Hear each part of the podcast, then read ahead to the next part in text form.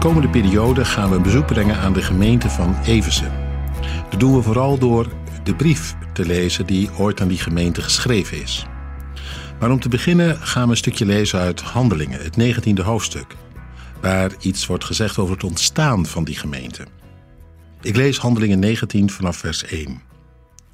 Terwijl Apollos in Korinthe verbleef, kwam Paulus na zijn reis door het binnenland in Efeze aan. Hij ontmoette daar enkele leerlingen, aan wie hij vroeg: Hebben jullie de Heilige Geest ontvangen toen jullie tot geloof kwamen?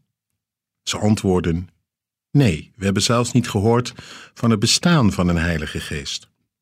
Hij vroeg: Hoe zijn jullie dan gedoopt? Met de doop van Johannes antwoordden ze. Daarop zei Paulus: Johannes doopte de mensen die tot inkeer kwamen en zei tegen hen dat ze moesten geloven in degene die na hem kwam, in Jezus. Toen ze dat gehoord hadden, lieten ze zich dopen in de naam van de Heer Jezus. En toen Paulus hun de handen had opgelegd, daalde de Heilige Geest op hen neer, zodat ze in klanktaal gingen spreken en profeteerden. De hele groep bestond uit ongeveer twaalf mensen. Een bijzonder begin. Paulus komt in Efeze aan en dan blijken er al gelovigen te zijn. Paulus vraagt: Hebben jullie de Heilige Geest intussen ontvangen? En het antwoord is heel apart. We hebben zelfs niet gehoord van het bestaan van de Heilige Geest. We zijn gedoopt met de doop van Johannes. Bijzonder om even bij stil te staan. Het kan dus blijkbaar zo wezen dat er een en ander is veranderd in je leven.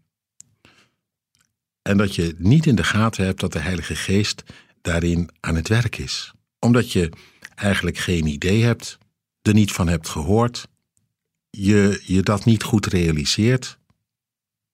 Want ja, er was echt wat gebeurd met die mensen. De doop van Johannes, dat was, wordt hier ook gezegd, een doop van inkeer. Dat je voor God door de knieën gaat.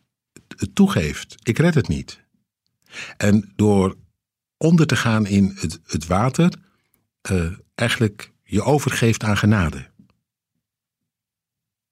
Dus ja, dat is niet niks. Dan gaat er echt een wissel om. Daar zit de Heilige Geest achter.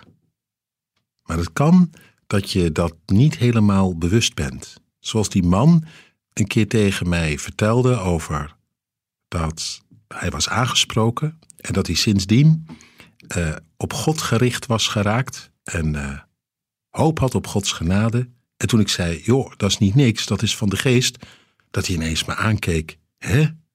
De geest was altijd zo vaag, maar die is dus al lang bezig geweest in mijn leven. Ja.